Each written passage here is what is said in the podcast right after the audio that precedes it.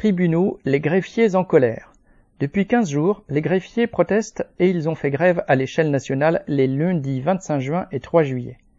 Au nombre de 10 000 dans le pays, les greffiers ont commencé leur mouvement en refusant une nouvelle grille salariale, mais aujourd'hui leur colère va bien au-delà et ils dénoncent le mépris avec lequel les différents ministres de la justice les traitent. Ils ont le soutien de nombreux magistrats et avocats et demandent des embauches et une augmentation de salaire de 150 euros par mois. Mardi 27 juin, ils avaient accueilli bruyamment le ministre de la Justice, Dupont-Moretti, en visite au tribunal de Lyon. La veille, le ministre avait accordé une entrevue aux syndicats, mais sans s'engager à rien. Mardi 4 juillet, ils ont été reçus par le même ministre qui a affirmé qu'ils ne seront pas oubliés, mais il a reporté toute discussion à l'automne.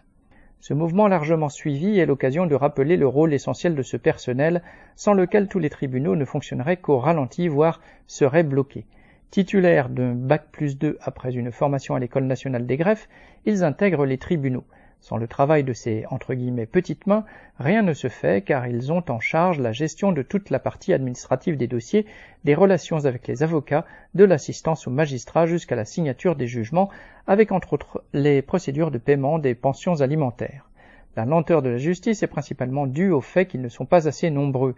Au tribunal de Bobigny, en Seine-Saint-Denis, il n'était que 565 greffiers en 2021, quand, selon les syndicats, 1240 seraient indispensables. Une juge d'application des peines, membre du syndicat de la magistrature, explique que pendant trois semaines, elle n'a eu aucun greffier pour un service pourtant le plus important du pays. Les greffiers en grève expliquent que la situation ne peut que s'aggraver car de moins en moins de personnes se présentent, sans parler des démissions en cascade parmi le personnel épuisé.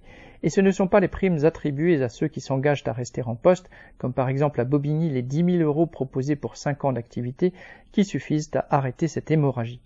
Cédric Duval